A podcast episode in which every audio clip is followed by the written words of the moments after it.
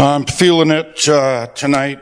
Um, certainly, God's love, um, the love um, from my four beautiful children who are with me tonight for the first time in two years in this church, all sitting with me. Um, Lewis, Ava, Jacob, and Ellie. Um, and uh, I feel their love, feel my love for them, and certainly for everybody here. I'm going to read for you tonight. Um, uh, Philemon 1 8 through 14.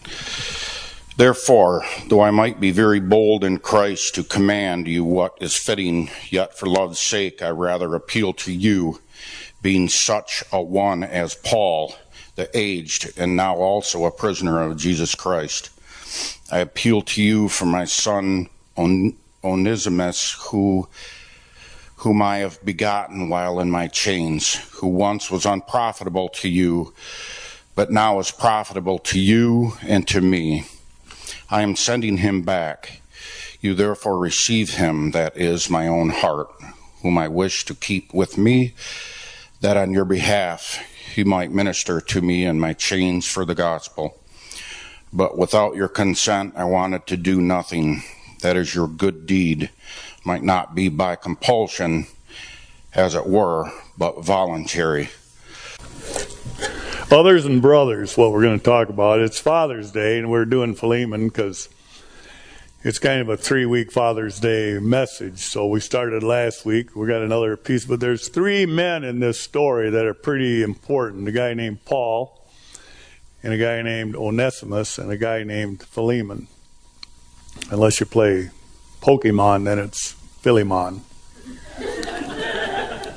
I think that's how it goes. I digress. All right.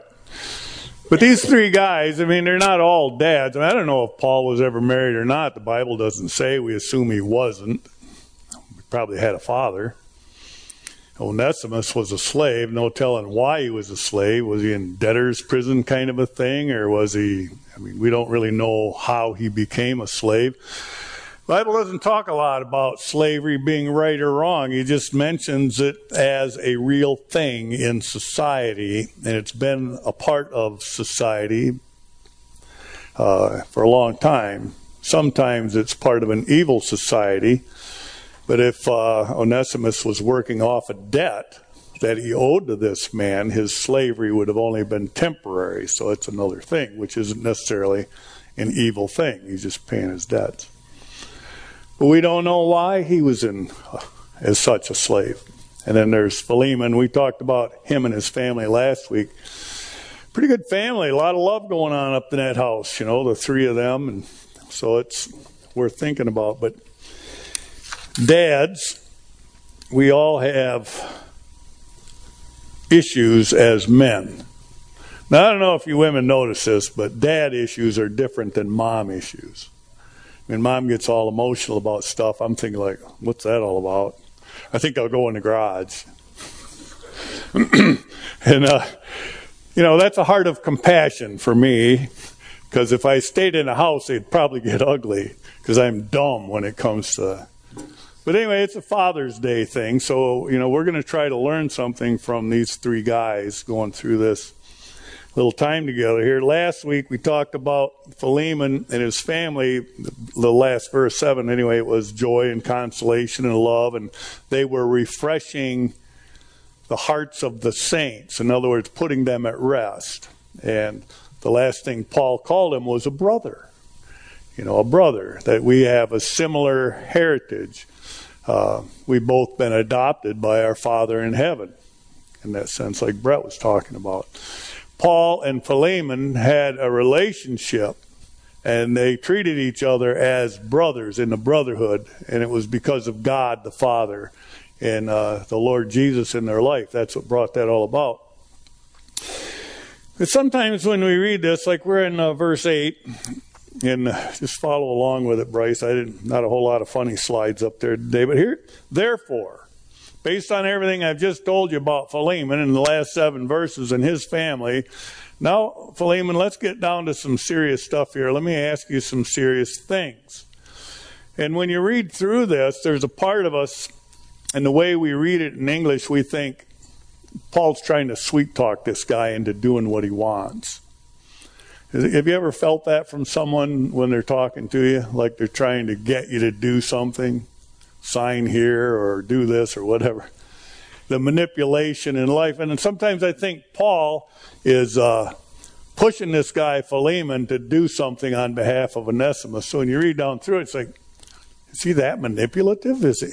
I mean, but when you get into it a little bit deeper, it's really not that at all. And that's kind of what we're going to look at tonight is this uh, manipulation thing a little bit because we've all learned life when we were younger. And you know you see somebody do something and you say i would never do that. Or you try to get them to do something so you're in a process of either manipulating or condemning or i mean it's all this stuff going on. And from a little kid I learned how to get the candy bar. You know, you scream loud enough, mom will give it to me. But it's Father's Day, so we'll just say father would give it to me. My dad gave, you know. And we form all these opinions about each other, like Paul trying to manipulate this guy into letting this runaway slave back into his house. And it just it leaves us searching and wondering sometimes, like, am I that way? Am I quick to judge some people because of the way they behave and act and think? Or am I being manipulated? Are people judging me? And Paul wrote in another place, judge nothing before it's time. Basically, just leave it all to the Lord Jesus. Let it wait. So, why do we have to form opinions so quickly about people? Know, one of the reasons I want to listen to that song that Bruce wrote is that Bruce grew up his whole life thinking his dad was one way. And he wondered, why didn't he ever talk about it? Why didn't he ever say? And when he found the box of letters, he learned something. He learned the backstory, part of it anyway. And all of a sudden, he had a whole new appreciation for who his dad had been, because he was long gone at that time. But at the same time, all the regret and the sorrow of not having had a relationship with that knowledge beforehand. What's the point? The point is this we don't have the backstory. You know, we see people like Onesimus, runaway slave, worthless. What are we going to do with a guy like that? I don't want him in my house. I don't want him in my church. I don't want to be his friend. I don't want him in my town. If you don't know the backstory, when Jesus went to the woman at the well, the apostles said to her, What are you doing with this? Well, get away from that girl. Jesus knew the backstory, didn't he? She became a great asset to the gospel in Samaria. What's the backstory? And we're so quick to form an opinion about somebody. So, anyway, Paul started writing. He says, uh, where is that? Though I might be very bold in Christ to command you what is fitting, yet for love's sake I'd rather appeal, being such a one as an old guy like Paul who happens to be in prison. So back up to verse 8 again, Bryce. Doesn't that sound like he's trying to manipulate the guy? Look, I'm an old dude. I'm in jail. Do it my way.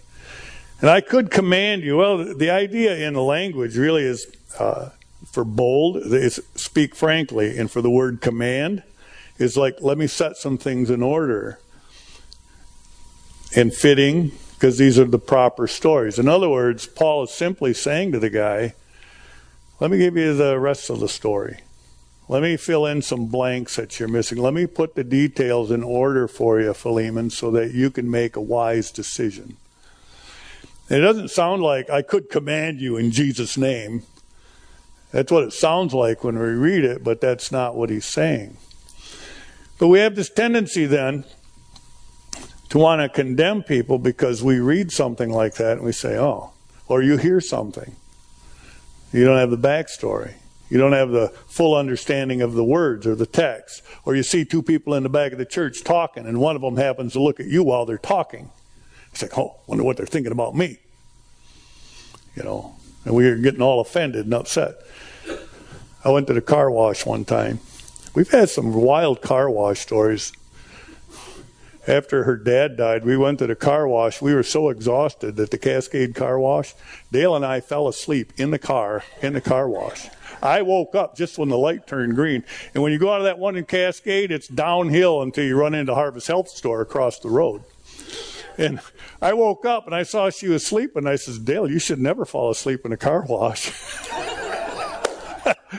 Lucky I woke up because I was driving. And, uh, but, and another time we were there and we had gone in the back way. There's two ways and you got to take turns. I don't know if you've ever been there. And then there's the vacuum cleaner line, and then there's the drive through, just go to the car wash. Well, we'd gone, we vacuumed our car. We had a nice beat up old uh, Honda Odyssey wagon, you know, a little more duct tape and red green would have owned it. It was in rough shape. But anyway, so we're in the line and we're done vacuuming, so I kind of ease out into the line. I'm getting ready to drive through the car wash. And this guy pulls up in this really nice Mercedes Beamer thing. I don't know, Porsche. One of, his car was obviously a little bit better than mine. And my bumper is still a little bit ahead of his. And he's right next to me. I say, What is this guy doing? I'm next in line. When that gate opens, it's me. you know, it's my turn. And, and the other guy, and so they're going this way and they're going this way, you know, because there's two entrances and everybody's taking turns. So I, I roll the window down, and Dale, she's between me and the guy. She says, "Oh no." And if Amanda had been there, she would have said something like, "Dad, don't slip out of pastor mode now." so anyway, I put the window down, and this guy is sitting there in the car. I said, uh, uh, "What's going on?" He says, "Well, I'm next." I says, "No, I, I'm afraid I, I've been in line here." And you know what he said to me? He said, you're in the vacuum line. There I was, condemned to the vacuum line. I mean, he drove in last. He didn't know the whole story. I did vacuum my car, but I was in line. And I said, no, this ain't going to happen on my watch. Watch this. And I crank her to the right a little bit and I ease ahead because, you know, another coat of paint off my Honda isn't going to matter. But this guy, he'd like reverse. Anyway, I got through the car wash. The, the thing is, when we don't know the whole story, and it's so easy to condemn somebody to the vacuum line, it's so easy to want to be first. And how hard would it be? How hard would it be for us as Christian people to not read into the storyline Paul is a manipulative preacher guy? Or to see someone and hear part of what they're talking about and automatically assume that they're putting me down or this is about or to feel judged or to want to manipulate other people we're going through life as christian people condemning each other to the vacuum cleaner line and so i don't know it just seems kind of odd but paul is really saying for love's sake in verse 9 for love's sake we ought to talk about this problem because all three of us have a problem Paul has a problem. Onesimus has a problem, and Philemon has a problem. And all three of these men have the same common problem, but yet each one has a different kind of decision to make. Welcome to the world of manhood. And what is the pathway to the right answer from a biblical perspective for every problem you've ever had, men? Have you found them all in the pages of the good book? Or have you been left questioning, Lord, help me make the right decision? Because I don't know what I'm doing. And I think that is more often the truth than not for fathers. Is Paul trying to just manipulate an outcome that is Paul desirable? And on a Father's Day, I guess the question might be for us as men, leaders in the home, in the church, family, husband, all of that. and you women can apply it too, I'm sure, but is this just about me? Am I constantly trying to run my house for me? For my own whatever? And that is probably, I think we're all guilty of it at some level, some of the time. You know, we probably are. But it's just a good question, I think, to examine ourselves. I mean, am I really living for other people? So, yet for love's sake, Philemon, filial guy, uh, brotherly love guy, friendly guy, Philemon is what his name means. He says, now let's put it to the next level. Let's step it up a notch. Let's go full agape on this thing. Let's go full sacrificial love on this thing. Philemon, this is about love, and it's for the sake of love. What kind of love? The kind of love that God showed when He came down from heaven's glory to save us from our sins. That kind of sacrificial love. Set aside your own glory for a little bit and get in there, figure out the backstory, and love well. Read the box of letters before you start judging and condemning people. And if you don't have the box of letters, why not withhold judgment and just love well anyway? I appeal to you for my son, Onesimus. I appeal to you. That word is actually in verse 7 too. It was consolation in verse 7. Here it's appeal, but it's the same idea again. For love's sake, I'm asking you to parakaleo, to come alongside. You know, paramedic, paralegal, para whatever. You know, to come alongside the para word and comfort, the, the para, to come alongside and comfort. For love's sake, come along and produce comfort. Well, who's he going to produce comfort for? Philemon going to selfishly do what brings comfort to Philemon? If he tries, love dies. Do you realize agape dies the minute it's about self? You, there's no such thing as agape if what you're doing is about you. I can't show agape love to anyone else if it's about me. It doesn't work. So if Philemon is coming alongside to comfort, who's he coming alongside? This is a two party thing. So there's got to be someone else in, alongside of him in order for him to come alongside. So this isn't the kind of word that allows Philemon just to comfort himself. That's not agape, that's selfishness. What we really need is selflessness, a whole lot of selflessness. So he's coming along Onesimus, he's coming alongside of Paul. Yes, yes, and yes. So if Onesimus, get these guys mixed up, if Philemon shows comfort to Paul, the aged, who's in prison for Jesus' sake, Paul will not have another burden laid upon him because Philemon has the right to execute Onesimus. If he is indeed a runaway slave, he could just have him bumped off and that would be the end. Feed him to the lions, whatever. Worthless slave. So he's producing comfort for Paul. How would that work out for Onesimus if Philemon received him back? That'd be quite the agape demonstration, wouldn't it? What? No torture? Hallelujah you know, Onesimus. And if Philemon shows comfort to Paul and to Onesimus by doing the right thing, guess who else is going to eventually be comforted in his final decision? Philemon. But it'll only come to him at the end after he has comforted all the others. In the end of verse 7, it says, But you and your wife and your son have refreshed the hearts of the saints. You have been comforting people. And that's the only way Philemon was going to find comfort, was if he, for love's sake, came alongside. Verse 11, another play on words. Onesimus means profitable. Apparently, he was a good slave. Must have been a nickname. Hey, profitable guy, come here. Pay your debt off. Work it. Come on. Make it happen. Onesimus means profitable. He said, but Paul's telling him, he says, I'm praying for my son here. Onesimus that I've begotten in my chains. So while Paul was in prison, Onesimus was there and he got saved. And the next verse tells us, at 11, once he was unprofitable to you, even though his name was profitable, now he's profitable, profitable. Does that make sense? Kind of a play on words, but Philemon, this guy is a brother in Christ. So Paul says, Comfort me.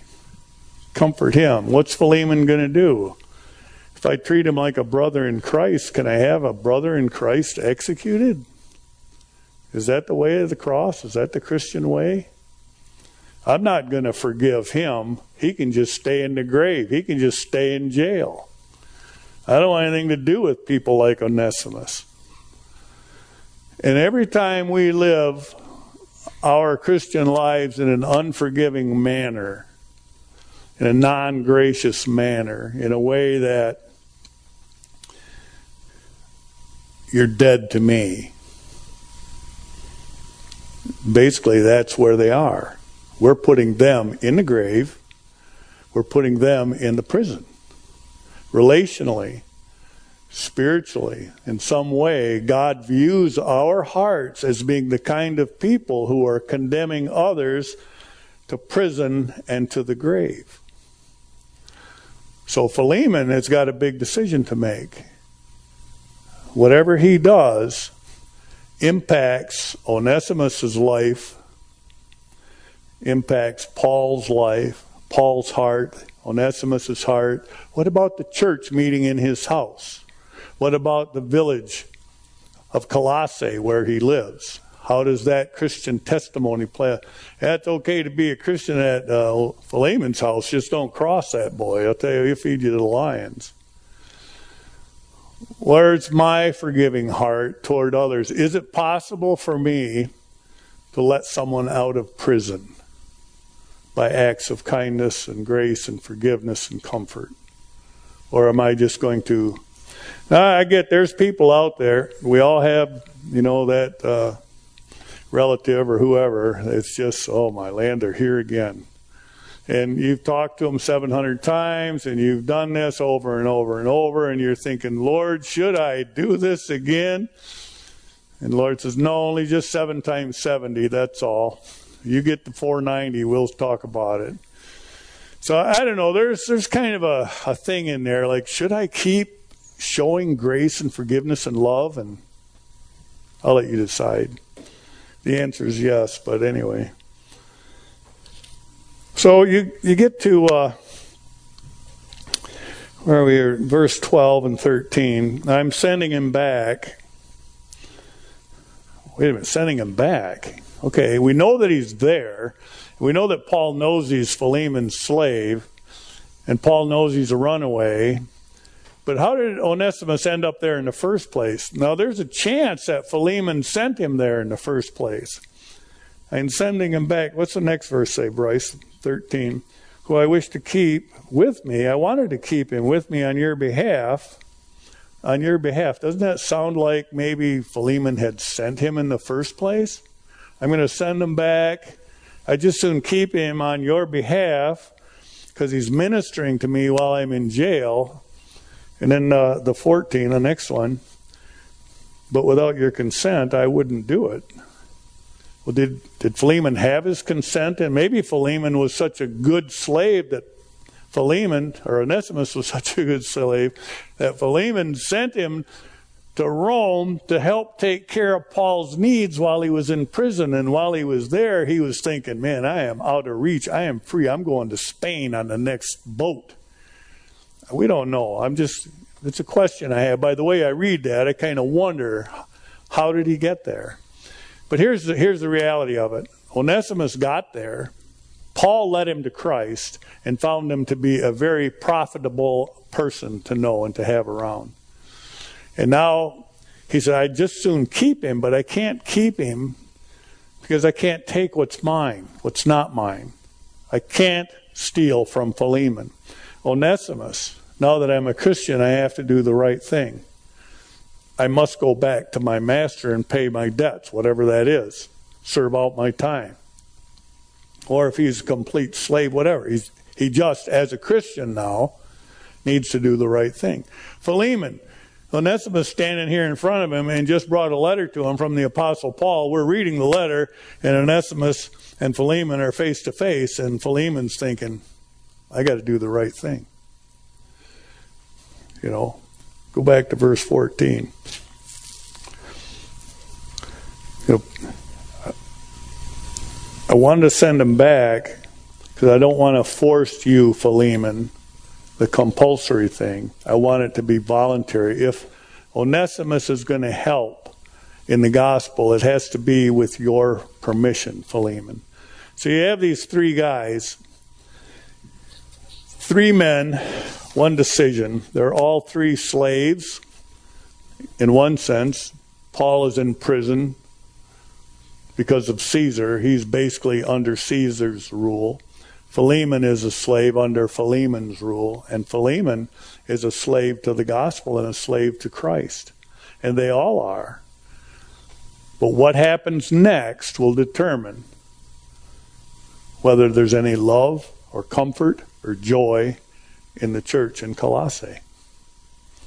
The next thing Philemon says or does when he gets to the bottom of this letter, he's been given the backstory. Will he comfort Paul? Paul can't steal. Will he forgive the slave, Onesimus? And will he honor Christ with his life? And the minute Philemon makes that decision, it influences everybody. And so when we think we're flying solo as Christians in Freeport or wherever we live, in our family, the kids are watching, the neighbors are watching. Every every decision we make has its collateral damage or its collateral blessing. That's what it comes down to. Come on up, you guys, and sing. Here's they're going to lead us in a song here in a second, but let me read this to you. Sometimes we wish the faith walk had an easy answer path to follow. Wouldn't it be nice if everything was just kind of black and white decisions. But if we put others ahead of us, and even especially the household of faith, the brothers, the others and brothers ahead of ourselves, and seek to do the right thing, to know that God is with us in everything, so, so that we can speak frankly to one another and to each other, to show comfort. It seems that we'd be in a better place to let God be God, and no matter what happens next, you make your decision. Do the right thing. But no matter what happens next, our heart's prayer is that God will bless us in it and show us what it means to be truly Christian people. So.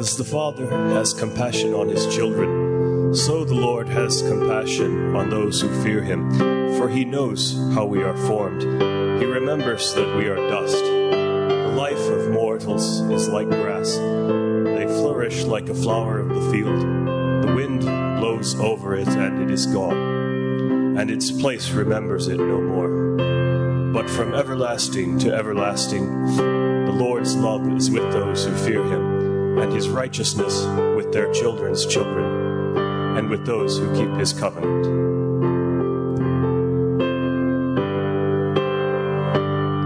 May his favor be upon you and a thousand generations, and your family, and your children, and their children, and their children. May his presence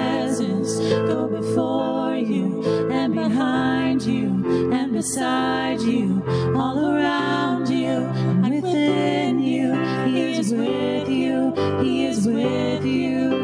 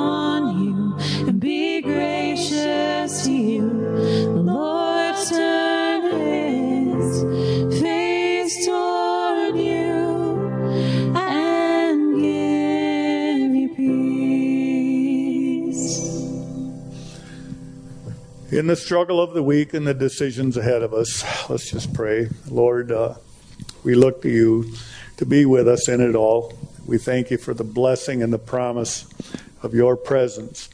And grant us peace as we go out in Jesus' name. Amen. Amen. Amen.